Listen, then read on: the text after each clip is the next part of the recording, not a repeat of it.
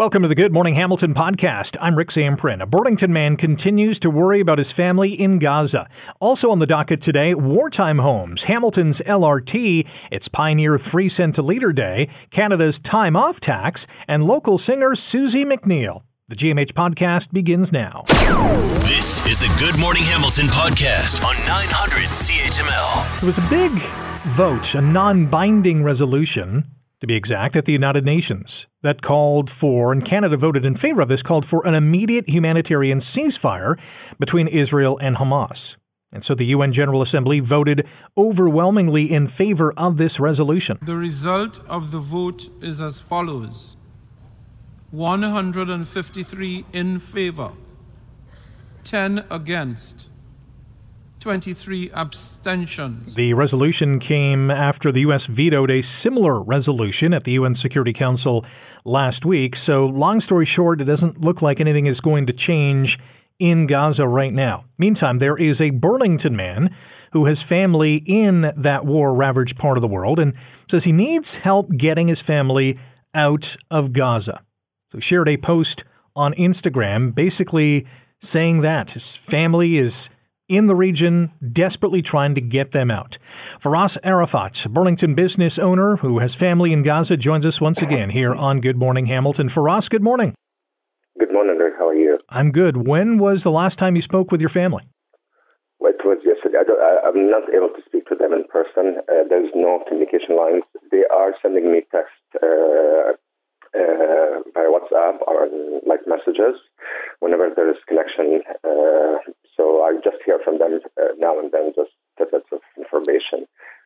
Where are they now, and how are they doing? They are still in Gaza and Rafah in the southern border, near the border, where they evacuated uh, about two months ago. That was the fourth evacuation for them, and to this day they are still sheltering in that uh, house near Rafah. Uh, and unfortunately, like right now, they are out of food, out of uh, water. There's no electricity. Like the situation is like I couldn't believe how that it can get worse. Last time it did get worse. It's so much worse than it was uh, a few weeks ago. You shared on Instagram the other day, friends everywhere. I'm trying to get my family out of Gaza. I need to find a way to add my dad, brother, and pregnant sister in law on the exit list of the Gaza Rafah border. Please let me know if you know of any way or connection that could help. Please, have you received any response? I have. I have been getting some messages from people just doing suggestions, applying for visas, or sending me to a different group to for support. But there is nothing concrete, unfortunately. I am trying to get my family out of Gaza. Uh, the situation is so dire uh, right now. Uh, over 18,000 people get killed, and they hear the bombing every single night. And when I call them in the morning, I'm not sure if I'm going to hear from them, if I'm going to get any messages from them or not. Uh, like they just tell me that they hear the bombing is getting closer and closer, closer. And right now, we're just racing against time to get them out of there and just save their lives. It's really a matter of life or death. Uh, last we spoke, you mentioned that uh, your mother and father were not of uh, the best help. How are they doing? They are not great. My mom, luckily, uh, my mom managed to leave Gaza, so I managed to uh, have her out. However, my dad is getting really worse. Like uh, I was hearing from my brother that they thought that he had a heart attack the other day because his mental and health situation is deteriorating so fast. He's right now not talking to anyone. He's not eating. He's not drinking. He's just, I don't know what to say. He's just in a bad, bad place right now. How was your mom able to get out? So my mom has a Jordanian passport, and the Jordanian uh, embassy uh, managed to coordinate for her to get out, and that's what I'm trying to find a way for my dad and my brother to get out, and my pregnant uh, sister-in-law. All of them right now uh, are basically the only way to, to, exit Gaza is to have your name uh, on this list, on the exit list in Rafah, and there has to be a coordination between Israel and Egypt to get the name on the list. So this is what I'm trying to accomplish right now: is get their name on the list and get them out of there. Firas Arafat is a Burlington business owner. His family is in Gaza. As you heard, his mom was able to get out, but his father, his brother, his sister in law, who is pregnant, still in the war torn region, and he's trying to get them on the list to get out through the Rafah crossing. Are, are they right at the crossing? Are they within walking distance of it? They are, they are within about five minutes drive from the crossing. So, yeah, last I understood from them, they are about five minutes drive from the crossing. They and they see it. The, the other day, uh, just as a tip here of information, uh, we were willing to pay people, so we actually paid someone, and they got scammed. And that person took two thousand US dollars from them to get their names on the list, but they didn't. And now that we are working with someone else who's taking five thousand dollars to have their name on the list. This is how desperate people are right now in Gaza. Well, that is. We are paying money that we don't have to get our names on this list. This is how difficult and unbelievable situation is in Gaza right now. If someone has a really good suggestion or maybe has um, uh, gotten another of their family on this list, uh, how can people reach you? Uh, they can email me. I'm, I'm happy to be emailed at firas.arafat at gmail.com or I can be reached at uh, my phone number if uh, one I can give that phone number to you if someone wants to reach you, and I'm happy to share that information. Excellent. We will certainly do that. Firas, thank you for your time. Best of luck. We're praying for you. Thank you so much. Thank you. Firas Arafat is a Burlington business owner, as you heard, his family in Gaza. He's trying desperately to get them out. It's it's not easy, clearly not easy, being scammed.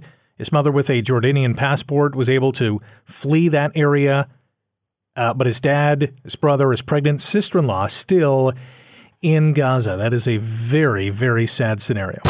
You're listening to the Good Morning Hamilton podcast from 900 CHML. We're talking about housing here on Good Morning Hamilton.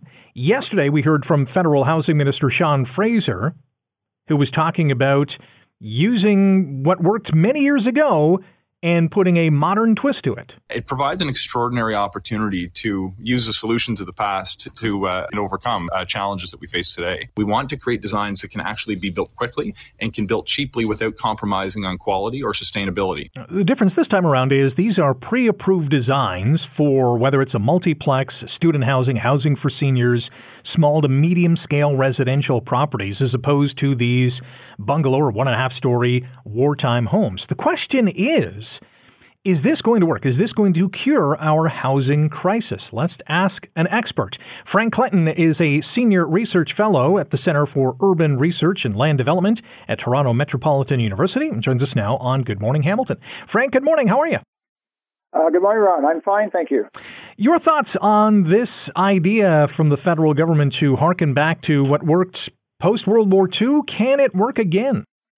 Uh, I, su- I suggest it's a publicity ploy. It's something to get some publicity that they're doing something and it doesn't cost much.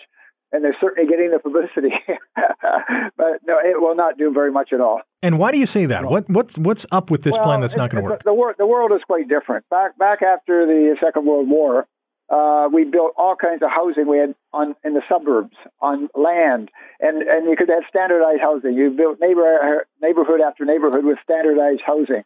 Uh, right now, uh, uh, we, we have a very big shortage of service land, and, and builders can't get the um, um, the mass production required to do that kind of housing. Uh, for example, in Hamilton, they don't want to even have land at all for single detached houses or semi detached houses. Uh, they want to, you know, if infill. And where, where it breaks down is, first of all, when they talk about pre approved, I'm not sure what that means because the federal government can't pre approve it. The provincial governments don't pre-approve it. It's the municipality, and it gets down to the neighborhood. So we're talking infill housing. I mean, can you imagine the infill if if you had a standardized um, block of you know uh, structure that uh, didn't what was totally out of character for neighborhoods, what the neighbors would be saying, they wouldn't go for it. So I, I doubt very much if you'll get municipalities to go along with this for every neighborhood. Uh, the only place it really makes sense is uh, in, in the suburbs but even then, we have, have very large builders now who have their own standard uh, stock of architectural stylings uh, for housing, and they know what they're doing. So all they need is if they could build 50 houses in a row and have all the trades come along and, and, and work on those houses at the same time, you know, one house to the next house, the next house, they'd be very efficient. That's the way it used to be. Now we don't have the land, so they have to do very small projects. And uh, and and uh, it's very hard to standardize those. Sounds like a you know square peg round hole kind of scenario. And you know another issue that I think needs to be addressed is there are some, maybe many developers who are looking at their current developments, looking at where interest rates are right now, and pressing pause on these projects. So you can have pre-approved designs up the yin yang. They're not going to build it if the return on investment is not there. Yeah, well, that, that's a short-term phenomenon. You know, uh, interest rates are going to be coming down, incomes will grow. Uh, uh, and and uh, so so prices will rise, uh, uh, and, and builders will see making money again. So right now, yeah, it's temporarily uh, that they're putting pauses on projects, but you don't see anybody selling their portfolio of land or portfolio of sites. Uh, you know, they're hanging on to them. They're just wait playing the waiting game. And, but in terms of building homes faster, I mean, it doesn't it doesn't really matter if there's a pre-approved design. If they're not going to build, they're not going to build. Uh, no, but the pre-approved design is not the important thing. What for developers, the most important thing is to get the, get that land zoned and ready to go, all the approvals in place. So when the market does pick up, the design part is a very small part of the house or the dwelling or the apartment building, whatever we have. Uh, it's a very small part of the process. So, so it's it's uh, you know it's taking the, the focus off what what it should be, which is to get land land ready to go and have an inventory of land ready to go. So when the market does get better again, uh, the builders can developers can just go go ahead and start building, selling and building. Yeah, and how much? I mean, how much time and money is saved with having a pre-approved design? I mean, it doesn't take that long to make a design or cost that much, right? Well, uh, it depends. Uh, you know, because we're talking uh, a range of housing types. You know, not just single-detached houses. You know, talk about a 80-story apartment building or a 40-story apartment building. But the other part of that, and it has to be designed for the site and and so on. Um, but the other part of it is is that uh, uh, that uh, developers just don't really want to. You know, they they have their own designs. They have the ready to go. Uh, so so it's not that this will help much at all. We got about a minute left. Is there one thing the government should be doing, or, or builders or developers should be doing to cure this crisis? Uh, builders and developers they respond to the marketplace. So if there's no demand, the demand is limited, uh, they they will um, they will hold off. Uh, the big, biggest thing uh, is not the developers so much; it's municipalities. We got to have an inventory of sites ready to go uh, when the market turns around. And right now we don't, particularly for lower density housing.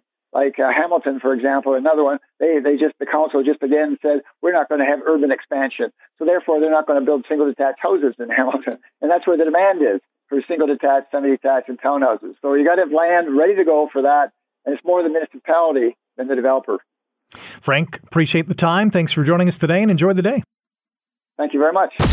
You're listening to the Good Morning Hamilton podcast from 900 CHML. Hamilton's LRT subcommittee met earlier this week, and it was an interesting meeting because they received some advice from a former top administrator in Waterloo Region. In uh, what was called a lessons learned report, and as many of you know, Waterloo Region has uh, a really vibrant and successful LRT line, much more so than what Ottawa has developed. It's, that one has just been plagued with a number of issues. Uh, Michael Murray was the CAO in Waterloo, and he, he, he recommended a number of things, including, you know, don't forget about streetscaping and landscaping to, you know, make this LRT route vibrant. Because I would wager, and this is not a criticism of Metrolinx, they're in the business of building transit systems. Uh, you're going to get a really functional transit system. But if you want to build a beautiful urban realm, um, probably the city is going to have to invest some money in it. Sounded like a really insightful meeting. One of those people who were there was John Paul Danko, councillor for Ward 8 and a member of the Hamilton LRT subcommittee uh, with the City of Hamilton, who joins us now on GMH. JP, good morning. How are you? Good morning, Rick. I'm doing well. So, what lessons has Waterloo learned that really caught your attention during this meeting on Monday? Well, I thought it was a really good overview of an LRT system that is, is held up as being an overwhelming success in Ontario. You know, we hear a lot of negativity, as you mentioned, about uh, Ottawa and also the Eglinton Crosstown in Toronto, uh, the problems in Ottawa, the delays in budget in uh, in Toronto. But the Kitchener Waterloo ION system uh, has really stood out as a as a major success. So it was it was great to get that insight for somebody who is intimately involved with that project for things that we can take away and implement here in Hamilton. A few things that stood out for me is just the overwhelming economic uplift that came in Kitchener Waterloo. Uh, they saw $4.5 billion of new construction, um, an $846 million increase in property value along the corridor. And I think even more importantly than that, you know, some of the criticisms of, of LRT is that people aren't going to want to go downtown. And uh, that's not been the case in KW. They saw 30,000 more people living along their LRT corridor. There was another about 150 restaurants that were opened and about 200,000 more people attending events along the Kitchener Waterloo LRT corridor. So it's a it's a major economic driver for their cities, and also in ridership. Uh, some really surprising stats for the KW ION system that immediately upon opening, in the first three months, they saw a 13% increase in ridership system wide. And the one stat that really surprised me and, and I think would blow people away in terms of ridership is, is from 2018 to 2023, they saw a 20% increase in ridership system wide. And that is over COVID. So every other uh, transit uh, authority in, that I know of has had a huge drop in ridership over COVID except for Kitchener Waterloo, which is an amazing statistic. So, can what is happening in KW be replicated here in Hamilton, or, or do we have a different set of circumstances that present a different challenge? Well, I think that that's the goal, of course, is is to take what we what we can learn from Kitchener Waterloo as best practices, and also some of the perhaps mistakes that have been made in Ottawa and uh, in Toronto as things not to do. Um, you know, you mentioned off the top about the importance of streetscaping and landscaping and the vibrancy of the LRT corridor, and I think that's something that we are already working on right now that will be quite different than the original plans. Also, he, you know, he talked about the importance of making sure that you get all the underground work right right up front because it's really hard to come back and redo that later. We're already starting on re- utility relocations for LRT, so I know that uh, our staff are paying very close attention to that. And then there's also some discussion about the uh, the model of uh, procurement for the LRT, with the Kitchener Waterloo system being a full design, build, finance, operate, and maintain.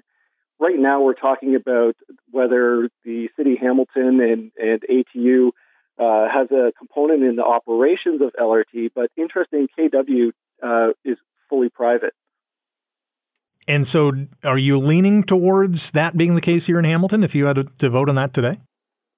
Well, I don't know. I, I think there's some definitely some uh, lessons that Kitchener Waterloo uh, learned about why and, and was explained why they went to a fully private system, so that you have a fully integrated uh, service delivery with one person that's responsible for the entire system so obviously, if the person that's building it is also responsible for fully oper- uh, operations and maintenance, they have a vested interest that it's a, a, a, a unified system that operates uh, as efficiently as it can be.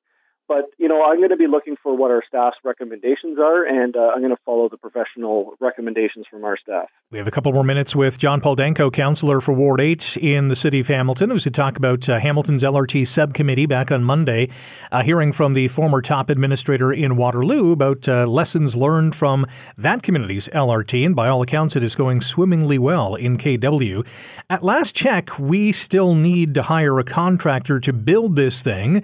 Any update on that, and any update on when construction will actually begin? I think that's the $3.4 billion question. um, so, right now, Metrolinx is planning on splitting the Hamilton LRT procurement into two sections. So, they're going to do all of the underground work, the relocations first, all the utilities, and then they're going to come back in and, and actually build the, the tracks and the stations.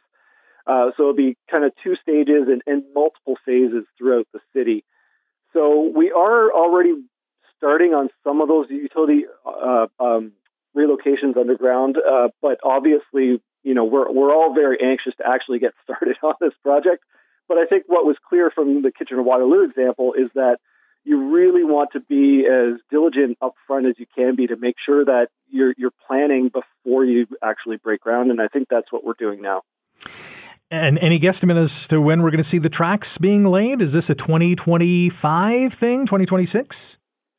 Well, it really all depends on the provincial government. Um, you know, they, they've budgeted the funds for Hamilton's LRT. I'm sure you know we've had many discussions about uh, whether the current budget is sufficient. I'm sure they're going through the numbers very carefully right now. Uh, but again, you know, it's it's up to Metrolinx to to uh, to put those contracts out to procurement, and I think there's also you know they they want to be as careful as they can be that when they actually do go to tender, uh, that you know that that the scope and scale that they're they're offering for bidding is you know what people are actually going to deliver and that there is uh, market availability of uh, contractors that can do this work. JP, we'll have to leave it there as we're out of time. Appreciate your time this morning. Thanks so much for having me on. John Paul Danko is a councillor for Ward 8 in the city of Hamilton, reflecting on Hamilton's LRT, which, who knows, in a few years' time will be up and running. You're listening to the Good Morning Hamilton podcast from 900 CHML. A big day here in the city and well beyond because today is Pioneer 3 cent a liter day. Yes, it is back.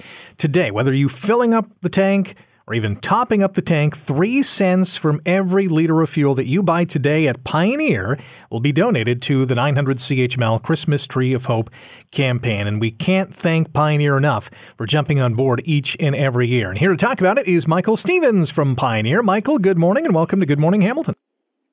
Hey, good morning, Rick. Thank you for having me. Kind of feels like Christmas morning. It does. It does. It's a big day. It's been a tradition now for years, so we're excited to get it started. Yeah, and over 33 years, more than half a million dollars has been donated. That's absolutely tremendous. Yeah, no, we're we're quite proud of it. It's you know, it's a strong community. It, it's where we started, so it means an awful lot to us to be able to give back. So it's just been a wonderful, wonderful partnership. And that giving back to the community, I know there's a lot of organizations and, and, companies who make a commitment to say, you know what, we're going to give back in a certain way, and this is a really unique way to do so. And I, you know, I really applaud Pioneer for many years ago. The Hogarth family said, you know what, this this is important to us.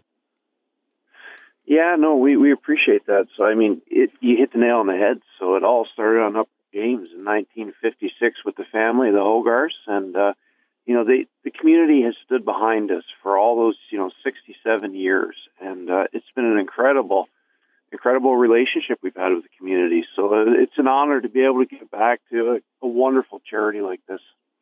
And uh, it certainly comes at a, a, uh, great point as well. I mean, I know you don't control the gas prices, but I mean, we're doing okay in that regard. Yeah, it has the last couple of weeks have definitely been down somewhat. So, you know, the pricing's been a little bit easier for folks heading into the holidays, and I'm sure it's much appreciated. So it is on our end as well. It's great. It's nice to see it down a little bit. Yeah, and, and over the years, I know I've tried, I know uh, some of our listeners and talking to them as well, when Pioneer 3 cent a liter is approaching, we try to time our gas usage so we're at the lowest level possible on this day. It, it easier said than done some years.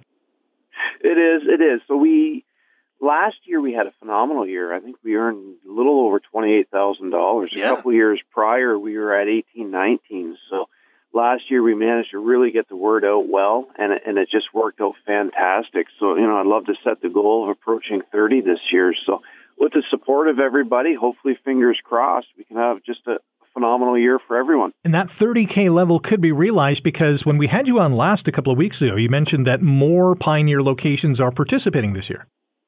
Exactly. So we went from 39 to 44 locations this year, you know, all the way from Brantford through up to Brantford, or I'm sorry, Burlington, Hamilton, all the way down through Niagara. Uh, there's, there's quite a spread there with 44 participating locations. So with the additional five, it gives us a real shot of, uh, of achieving that goal. It's a great goal to have, and it's also a good chance if uh, our listeners are not familiar with Pioneer to visit it perhaps for the first time.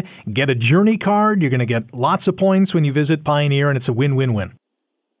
Yeah, thank you very much. We've even launched Aeroplan on our sites now, so it's a real exciting time for us, and uh, we're quite proud to be in the partnership once again this year. I really appreciate your time. As you, Michael, thanks for joining us today, and uh, good luck today. Uh, hope, hopefully, we'll uh, reach that 30K goal. I appreciate it, sir. Thank you very much. Michael Stevens is with Pioneer. It is three cent a liter day, all in support of the 900 CHML Christmas Tree of Hope campaign. Three cents from every liter of fuel that you purchase today is donated by Pioneer to the Children's Fund. And as you heard, over the last 30 plus years, more than half a million dollars has been donated to the Children's Fund. And we take that money and send it to 30 local organizations in town that help less fortunate children throughout the year with uh, special programming or Christmas hampers, food if it's the food bank. Uh, your donations really go a long way. You can also make a monetary donation by grabbing your cell phone, getting on that text app, and text the word donate to 30333, and you can make a 10 or $20 donation. You can also donate on our website at 900chml.com click on the Children's Fund banner or the Tree of Hope banner or even the Operation Santa Claus Toy Truck banner, and you can donate via PayPal or Canada Canada Helps. Or you can visit us here at the radio station. We're at 875 Main Street West. Bring some cash, bring a check made payable to the 900 CHML Children's Fund. And you can also bring in new unwrapped toys. Our front foyer has a giant Christmas tree, a lot of toys under the tree that people have donated. It's a great uh, office um, uh, endeavor. If you have a bunch of people at the, the workplace who want to make a donation, um, strike up a toy drive. Contact us here at the radio station. We'll come and pick up the toys, or you can have them delivered, whichever is easier. We thank you for donating each and every year to the 900 CHML Tr- Christmas Tree of Hope campaign. You're listening to the Good Morning Hamilton podcast from 900 CHML. ADP Canada has released its annual time off tax survey, and it shows that we as Canadians put in some extra time, extra hours at work before we go on vacation and after we go on vacation. You have probably been in scenario. You know, you're taking a vacation, you're you're getting all the stuff you need to do at work before you take that time off. Because after you come back, you don't want to have to deal with that stuff or maybe you have a deadline. And even many times after you come back from vacation, you head over to your email and you're like, oh my gosh, I got 7,800 emails to get through. This year's survey also explores how the burden of the current cost of living is affecting our travel plans. Heather Haslam is the Vice President of Marketing at ADP Canada and joins us now on Good Morning Hamilton on 900 CHML. Heather, good morning. How are you? Wonderful, Rick. Thank you so much for having me on today. How is this time off tax measured? Well, we go out to working Canadians and get a uh, sample size that is representative. We do this across the country. And we ask them simple questions from a survey perspective. We work with uh, Maru Blue. And the questions are around how much time, first of all, are you taking your vacation? And then if you are taking your vacation, how much time are you having to put in extra before and after, right? This this time off tax, if you will. And what we found was some good news, Rick, this year, um, as well as still some cautionary news. So first of all, we found that 30% of workers say that they actually haven't put in any extra hours before or after. Awesome. So they're actually taking uh, some vacation and they don't have this burden of that extra. You, you said some ridiculous amount of email when they come back. They're not having to carry that. Unfortunately, 70% clocked an average of 18 hours of extra work in order to prepare for or return from their vacation. Ouch. That's like two days in a little bit. It's, it's huge. Now, the good news is it's less than last year. We're down two hours, which is really good. Um, and, it, and it's saying, you know, Canadians are investing an average of um, this 18 hours versus 20 last year but it shows a significant decrease. You know, in 2020, workers were reporting 34 hours of extra work. Oof. So we've come way down, which is very good. Um, it, it begs, though, the question that it's still a significant amount of time, 18 hours, to your point. So, how is it that we can support people to take the time off that it is that, that they need, as well as not deal with the burden of um, these extra extra time, the time off tax? That, uh, th- that that's quite the difference, though. Thirty-four hours in 2020 down to 18. Um, I- I'm assuming the pandemic and working from home has kind of alleviated some of this work. Um, you know, we we we dive into and through the pandemic, we certainly asked these questions and and understood that there was still a decrease. I, you know, the perception is, and we guess that um, during the pandemic, we got used to actually taking a break because uh, we weren't going away on vacation. Vacation, when we weren't traveling, uh, we still needed to take time off when everybody was at home. And so we really started to build this muscle of being able to look after ourselves and take some allotted time and not have the burden of all this extra time off tax that we're putting in. What we did find this year, though, is that nearly a third, so 31% of workers in Canada, said that they've actually already used their entire allotted vacation for 2023, which is great. That's great news. Unfortunately, we've got a lot of people who are not taking their uh, their vacation. So what I will tell you is that pre-pandemic levels were in the 48% were taking their vacation. We're now down to 31. And we also look at while most workers in Canada are reporting that they're using at least half of their vacation time, a third, 32% said that they took less than half, and 13% of our working Canadians said that uh, they didn't take any time off at all. And so, why I say that that's cautionary is because it's really important to um, to take our to take the breaks. Right, you're better uh, for all of us listeners when you've had a little bit of a break to recover, disconnect, um, you know, reflect, and look after the things that are in your life outside of your work. In our remaining 60 seconds, um, the higher cost of living has impacted, well, pretty much our entire lives. How is it impacting travel? So, uh, similarly to last year, a good 65% said that, that they're not going to travel this year. When we dove into why, um, what we found is that an average of 3 in 10 workers in Canada are considering postponing or canceling upcoming travel plans, and specifically due to the burden of the current cost of living. So it is impacting uh, people's willingness to uh, to travel. Um, and certainly, we're still uh, suggesting, given the, the difference in um, the amount of people taking time, that the burden of of you know how much groceries cost and everything else is certainly impacting people still taking needed time off and uh, and certainly restricting some travel. Great information from Heather Haslam, VP of Marketing at ADP Canada. Thanks for sharing details of this time off tax. Thank you so much, Rick. I do hope that you get a break this year. I have, and I uh, certainly will over the holidays, and you as well. Thank you. That's Heather Take Haslam care. from ADP Canada. Really, yeah, it's troubling to hear that 13% of Canadians, according to the survey, did not take any vacation this year. That's tough. I know that's an improvement from the 17% from last year, but still, that's a lot of people not, you know, taking stock of where they are. And, and my assumption is that they just can't afford to take any time off, right? They're working day in and day out, probably making some minimum wage, and think yeah, if I take some time off, I'm not going to get paid, and I need to pay the bills. You're listening to the Good Morning Hamilton podcast from 900 CHML. I'm a sucker for this time of year. The whole world's about that Christmas cheer. People shopping, lights are popping. It's almost here.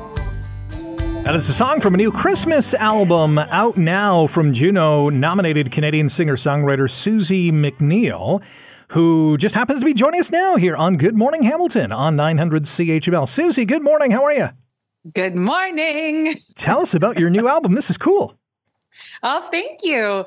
Um, I already have. I I did another Christmas record like ten years ago, I guess. So I figured it was time to do another one. um, I I'm Mrs. Christmas. So I I had already written a bunch of. I love writing holiday songs. They're like so fun. And wh- um, why is that? So like, I had already written a bunch. Like I w- wrote one during COVID. I wrote one for my son when he was born because he was born in November. Hmm. So it's called Christmas Came Early. And then I had sort of enough that I was like, let's round this out with you know a bunch of traditional ones and and the album was born. Is it easier to write a christmas album or is it or is it tougher? I find it easier. I mean it I think the pressure's on that it has to be like good and classic, you know, that like I say there's more sort of long term pressure, but there's only so many things you can say, right? And it's all the fun stuff. Like you're you're writing about fireplaces and hot chocolate and you know, all the good stuff. Yeah. Do you have a favorite song on this album? I would say Snow, Snow, Snow is one of my favorites. I do uh this is Hamilton, right? Yeah, I do um a duet with Brian Melo. Yeah. So he's a big Hamilton guy. On the record, I really like that song too. It's called Mistletoe Miracle. He sounds awesome on it. But no, I kind of like them all. My best my favorite, like traditional, would be "Oh Holy Night." I put that one on there because I love it. We had Brian on the show uh, last week talking about his new single "Middleman." It's nice to have there that, you go. that connection. Yeah. Small world. Uh, what's next for you? What's on the docket? Um. Well, I I have a lot going on. I I play a lot, sort of of corporate shows. I, I still have a band I play with in Nashville. We're going, actually, I get to go for some reason. There's a bunch of like Florida and Mexico gigs in the early next year. So that I'm happy about that one. um, I, you know, I did, I heard you mention I played with Steven Tyler, but I also toured with Aerosmith. So, yeah, you know, they're supposed, when Steven heals, he's supposed to, you know, pick that back up because we had I mean, I, it was the beginning of a world tour and we only did three shows. So I know that they definitely want to get back out there. Um, and then I'm probably going to do, I'm liking making this record things. I'm probably going to do like a a proper record next year too. So lots going on. Well, you're pretty good at it. That is for sure. After listening to some of the songs on this new album, Snow, Snow, Snow, and you can get it wherever you get your favorite music. We're in discussion with Suzie McNeil, Juno-nominated Canadian singer-songwriter, and you mentioned Aerosmith, and I know you only had a brief time with them, but was that sort of an eye opener? Here's these, you know, rock and roll Hall of Famers doing their thing. Did you learn a lot? Oh yeah, like the full history of it is I was in a that same Nashville band I I mentioned and I was in it with my husband it was awesome. We took our baby on tour and stuff. So we played with Steven when he did his solo tour and he did a solo album for the first time when he was like 68 years old, which is pretty cool. And then he asked me to come and sing backup for Aerosmith in um, Vegas when they did their residency there. So I had been singing with them for a couple years. And it is very much exactly what you like. It didn't get old when I would go out in the you know the big stadiums and stuff and it would literally take my breath away and you know it definitely also was a, an interesting like it really what is rock and roll and just the way they are truly like legendary rockers. So it's like really cool to watch that whole thing. It, it was wonderful. Well it's nice to see that you continue to spread uh, your cheer through the holiday season and continue to knock it out of the park with some of your hits. And looking forward to the next album that comes uh, from you suzie. Thanks for the time today and best of luck with this one. oh Thanks so much. Suzie Take McNeil. Care. You too. Suzie McNeil is a Juno nominated Canadian singer songwriter. Check out her new album, Snow, Snow, Snow, uh, wherever you get uh, your music. Thanks for listening to the Good Morning Hamilton podcast. You can listen to the show live weekday mornings from 5:30 to 9 on 900 CHML and online at 900CHML.com. The Good Morning Hamilton podcast is available on Apple Podcast, Google Podcast, and wherever you get your favorite podcast. I'm Rick Zamperin. Thanks again for listening, and don't forget to subscribe to the podcast. It's free, so you never miss an episode, and make sure you rate and review.